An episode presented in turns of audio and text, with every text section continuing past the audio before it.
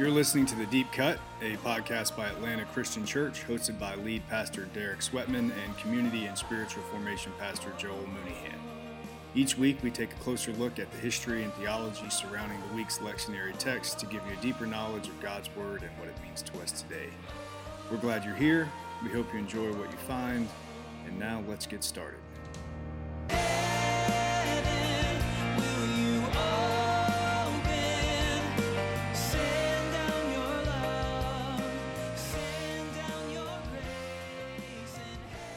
Okay, welcome back. Welcome. Here we are again, myself, Derek, and uh, Lindsay and Joel. And this is the uh, second week of our Advent behind the scenes deep cut podcast series. And mm-hmm. last week we just talked about Advent in general. And this week we thought we would talk about John the Baptist because John the Baptist takes up two of the four Sundays in Advent, which is probably worthy of attention. And um, so, yeah, let's we'll talk about him uh, a little bit about who he was and why he's in the Advent story. So, let's begin. cool. Joel, you have the most notes over there. I don't know. Yours are yours are typed. Lindsay has good notes too.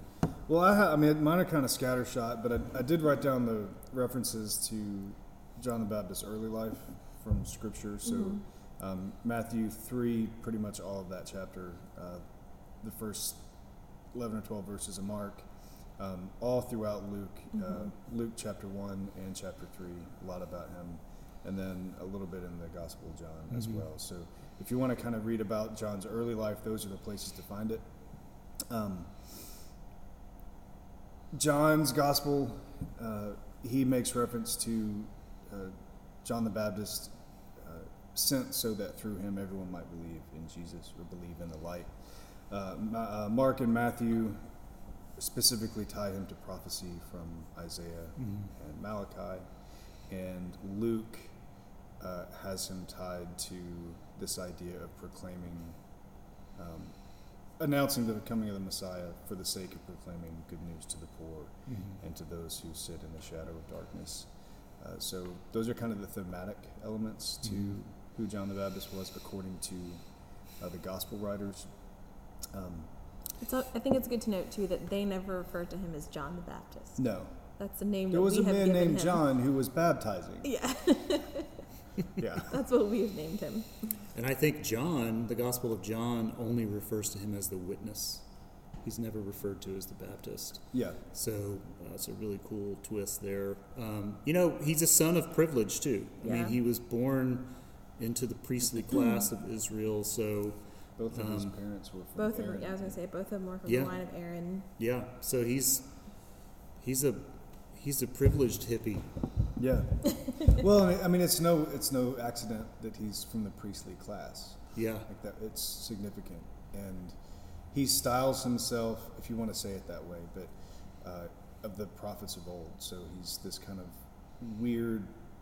Get on. Let's get on the other side of the street, honey, because there's a crazy man coming up. Mm-hmm. That's what I was gonna um, say. Yeah, he's he. Well, he's first off like the first prophet in 400 years, right? The 400 years of silence in between.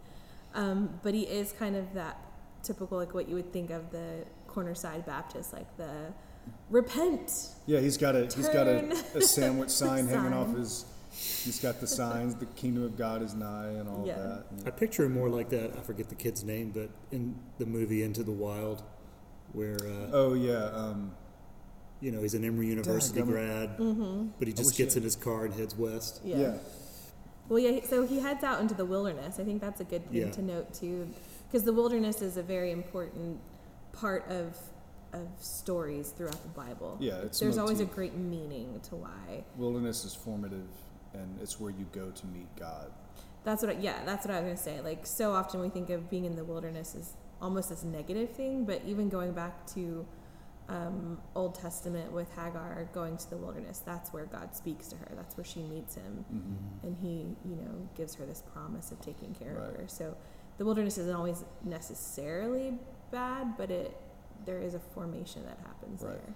Moses meets God in the wilderness, mm-hmm. and even when Israel wanders in the wilderness, like there's a purpose for it. That's him drawing them, Yeah. you know, closer. He was also consecrated. I don't know if he's ever referred to as a Nazarite, but that's one of the things that Mhm. his his dad Zechariah is told um, when he is told that you know John will be born. He said that you know he'll be consecrated to God, which means he wasn't allowed to have alcohol. Yeah. He didn't cut his hair, which ties into the crazy man on the street corner Mhm. Yeah. um, image, and he couldn't touch a dead body because there was that was that would make you unclean. Defiled, yeah. defiled. Well, in his description, you know, in the Mark text where it quotes Malachi 3, uh, you know, a voice in the wilderness, it's interesting. That is the last verse in the Old Testament, Mhm. which is not the Jewish formation of the Old Testament does not have Malachi as the last book. It has Second Chronicles. Right. So when Christians reordered Mm-hmm. the Old Testament to fit with the Yeah. New, they ended with this thing that points to John the Baptist. Cliffhanger. Yeah, yeah. What's gonna happen? Yeah. And so, but he's also, you know, he was also. Season finale. People wondered if he was Elijah because Mm-hmm. Elijah is the guy in the Old Testament, if you know this story, who didn't die and uh, was just taken. You know, Yeah. and so there was this belief in Judaism that Elijah would come back. Yeah, it's real weird. Yeah, and uh, 'cause Where'd he go? If he didn't die, then he must come He's back. somewhere. Yeah, and and it grew into this belief that when Elijah came back, that he would be this you know this Messiah kind of figure, and so people wondered if John the Baptist was him. Um, so yeah, there's a connection there too, but Which he denied. yeah, I mean he's no. No, I'm just just me. yeah. Well, and it's it's interesting to, to remember too that John the Baptist is very influential. Uh, by the time we get to his adult story, which we don't know much about his childhood other than just his like pedigree and uh, all of that, and there's a lot of speculation as to how he grew up and, and whatnot. But when we encounter him in the story, he's an adult. He is uh, is very influential. He has lots of disciples. Um, so he's a leader of sorts, and he's drawing attention, you know, uh, through his work, which is, he's again, he's like a prophet. Mm-hmm. Um, so it's he's not without a following for sure. Yeah. Yeah, that was known in other places too. It wasn't just in this area. Yeah, Uh, he's the one. Uh, Isaiah 40 is uh, verse three. A voice cries in the wilderness, "Prepare the way of the Lord. Make straight in the desert a highway for our God. Every valley shall be lifted up, and every mountain and hill be made low, and uneven ground shall become level, and the rough places a plain. And the glory of the Lord shall be revealed, and all flesh shall see it together. For the mouth of the Lord has spoken. So, the gospel writers, uh, Matthew and Mark particularly, point to this to say this is who Isaiah was talking about, and so he's the he's the one who's coming and saying the Messiah is on his way. He's the forerunner. yeah, Mhm. everybody, button up, straighten up, get Mhm. your act together.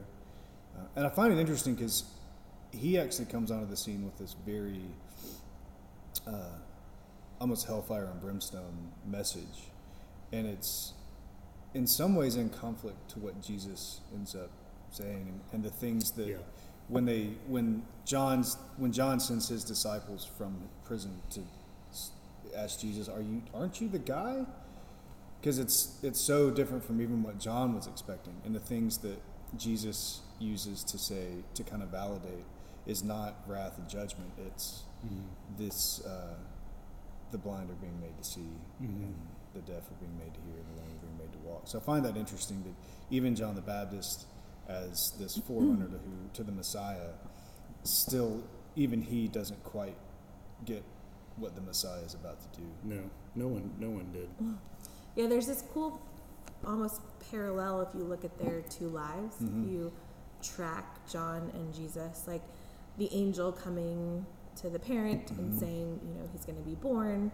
Um, their moms are related, obviously, so they're cousins. That's the, the relation there. Um, their time in the wilderness, you know, Jesus goes into the wilderness before he starts his ministry, and then with their their preaching or their ministry, like Derek was saying, they have groups of followers. They, you know, they have disciples. They're considered a teacher. um, and then their messages, that's where there's like a difference. But then they still both are arrested and both killed. Yeah. so it's this interesting. But John's like, no, but it's not me. But still, it's like every step of his life sort of foreshadows. Well, even the Jesus' fact life. the the circumstances of their births are unique because Elizabeth was way Really too old, old, yeah. and Mary was a virgin. So it's also there's this weird like what is what is that about? Yeah. Um, and then of course when uh, when both of the women are pregnant and they meet, Mm-hmm. uh, Jumps in John womb. leaps in the womb Mhm. at the presence of Mary and, and Jesus. And Luke orders the story early on. You notice that it's always a John the Baptist story followed by a Jesus, Jesus story, story, yeah. followed by a John the Baptist story, followed by a Mhm. Jesus story. And so Luke has it ordered to where there's an exchange that takes place uh, where John be- eventually fades Mm-hmm. out of the spotlight, but he is he is like the first story we get in Luke's Yeah. gospel. Um, Because I have to decrease yes, so Jesus can increase. yeah. So Luke actually worked that into his his narrative. I love what. So Luke has the the song of Mary and the song of Zechariah, and I love Zechariah's song. I wanted to read uh, part of it. Uh, it's in Luke one seventy six through the end. But he sa- he's he writes this prayer to God about his son, his coming son. Uh, and you, child, will be called the prophet of the Most High, for you will go before the Lord to prepare his ways, to give knowledge of salvation to his people and the forgiveness of their sins, because of the tender mercy of our God, whereby the sunrise shall visit us from on high, to give light to those who sit in the darkness and the shadow of death, to guide our feet into the way of peace. I just love reading that. Mm-hmm. So I wanted to read it so that people could hear it. it's such a nice, it's just a beautiful riff. I love it. Yeah, yeah. Well, I think back to his the theme of his uh, work of repentance and readiness. You know, part of his, and this is where the Advent connection begins to come into play because, um, you know, as we're waiting in this season, as we're moving towards Christmas, there's this sense of preparation and waiting and whatever. And last Sunday, uh, or the first Sunday of Advent, we get this like second coming text. And then the last Sunday of Advent, we finally get the Bethlehem text. But in the middle, we have this like in between piece of the Advent storyline where the season uh, talks more about the presence of Christ now in our lives. And so, um, you know, John has this message of, of virtue, of like, you know, um, working on yourself a little bit. Um, and again, it's a little strong. Uh, Jesus is not, um, as you pointed out earlier, there are definitely conflicts between how John the Baptist saw the work of the Messiah versus what Jesus ends up actually doing. But nevertheless, I mean, he's he's asking people to live a certain way so that they make make room Right. for the presence of God in their lives. I have this quotation from um, Josephus. This is written uh, at the end of the first century, um, and it says, I won't read the whole thing, it's pretty long, but it comes from his work called Antiquities. Uh, Josephus is a Jewish um, historian, um, and he writes Now, some of the Jews thought that the destruction of Herod's army came from God and was a very just punishment for what he did against John the Baptist. Uh, for Herod had him killed, although he was a good man and had urged the Jews to exert themselves to virtue. So here's the understanding of him even back in that day. Both as to justice towards one another and reverence towards God, and having done so, joined together in washing. For immersion in the water, it was clear to him, could not be used for the forgiveness of sins, but as a sanctification of the body, and only if the soul was already thoroughly purified by right action. So he just he's pointing out that John the Baptist's message is very behavioral. You know, um, show that you're ready for the presence of God in your life by the way that you're living.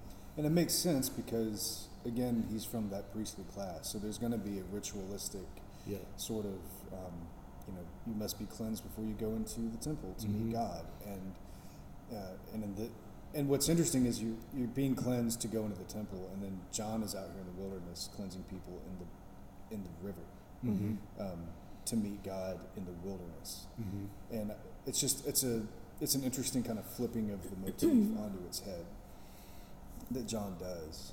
Um, And it's the Jordan River, which is a key very Very important. huge image in the story of Israel, always a, a river of transformation, Mhm. you know, crossing it into a new thing.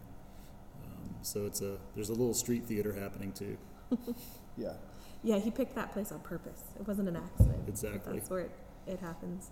And I think it's good to for people to know too that baptism wasn't new No, with John. It Mm-mm. wasn't a new thing that he invented for sanctification and, No. and cleanliness. I mean, the idea of being unclean and then going through some kind of what you were saying, like ritualistic thing to become clean again in the sight of God. I mean, that's all the way back to the beginning of the Hebrew Bible. Mhm. This idea of clean versus unclean. he is the first person we know of in history that would baptize people. Uh, baptism was always a self-administered thing. hmm yeah, he to was, have it he was by the fir- somebody else. Yeah, it was always like a go clean yourself yeah, and no one can touch you until. lest you trade the sinfulness. You Yeah. know, Mhm. uh, but John seemed to have no problem with just grabbing people by the I'm stuck in this water. I'm, I'm in the river anyway. So, yeah and just dunking them himself. yeah. Yeah, Which Jesus would do the same. Touch people who were who would be Mhm. considered Yeah. unclean. exactly. Um, that you would then supposed to have like go through some kind of thing Well, to clean yourself. And even Jesus gets baptized, and that's an By important John. detail in the story by Yeah. John. And so even Jesus, though we would say he is without sin, he's he does not place himself above uh, above the theater of it, for lack of a better word. I mean that's he's he's doing the the thing that everyone else is doing. Well, it's such a good image of like he begins his ministry in that very place, Mhm. you know, and this is what it's going to be about, Mhm. which is bringing renewal to people, um, which is what baptism symbolized, you know, a new start. And the whole immersion piece is there's a death and resurrection image, Yeah. you know, and so um, in the first chapter of Mark, Jesus is buried and raised from the dead, you know, symbolically. Um, so we get a little bit of image of uh, what is to come. But yeah. Any more on uh, John the Baptist Advent connection? All I would say is that you, you got a few main themes of John the Baptist. Uh, there's the repentance piece. There's the announcing of the coming of the Messiah. The kingdom of God is at hand, and uh, yeah, repent and and be careful of the judgment to come. Like that's that's his. All the festive themes. Yeah, Oh, yeah. That's that's his elevator pitch. His elevator pitch. and a lot of what he was saying would have been sort of contrary or different to what People. people were saying at the time or believing at the time. So he definitely came and, and stirred things up. Mhm. And- H- hence the execution eventually. And Jesus had nothing but like extraordinary hyperbolic things to say about John. Yeah. Like there's never been a greater person to come out of a woman's womb. Yeah. Yeah. It's and he does call him Elijah too, doesn't he? Doesn't Jesus Yeah. make reference to him either being like Elijah or Yeah. Elijah? Yeah, it's it. I I kind of think of um, that picture of Bob Dylan and Johnny Cash sitting together. Like, who's who's the best of the two of them? I mean, I have an opinion. Yeah. I can't decide. but ask either one of them, and they'd say the other probably. So Yeah. We get it. You know, like Bob Dylan. Secrets out of the bag. Those who don't like Bob Dylan never will. Like it's No, one they of never those. It's like the Grateful Dead. Like you, you, it'll toss you. and I'm, those of us I'm who good with them. Yeah? I'm those good of us who everyone. like Bob Dylan have a hard time are explaining obnoxious about it. Oh wait, sorry. I'm not obnoxious about it. I heard, it's, it's only obnoxious when I blast him in the office. right. Well, that's all I have. I feel like that brings us to the end. We are at the end. Yeah. So uh, thanks for listening in. And Yeah, thanks. uh, next week we're going to talk about Mary and Joseph. It'd be cool. So have a There good you go. week. Bye. Thanks for listening to this episode of The Deep Cut. If you'd like more episodes, want to listen through our archives of sermon series, or if you're in the Atlanta area and want to learn more about ACC's mission and ministry, you can find us online at www.atlantachristianchurch.org or follow us on Instagram at the handle Atlanta Christian Church. Special thanks to Jeff Box and Dave Hick for our musical themes, and thanks again to you for listening. We'll be back next week, but until then, y'all have a good one and go with Christ. Grace and peace, and we will see you soon.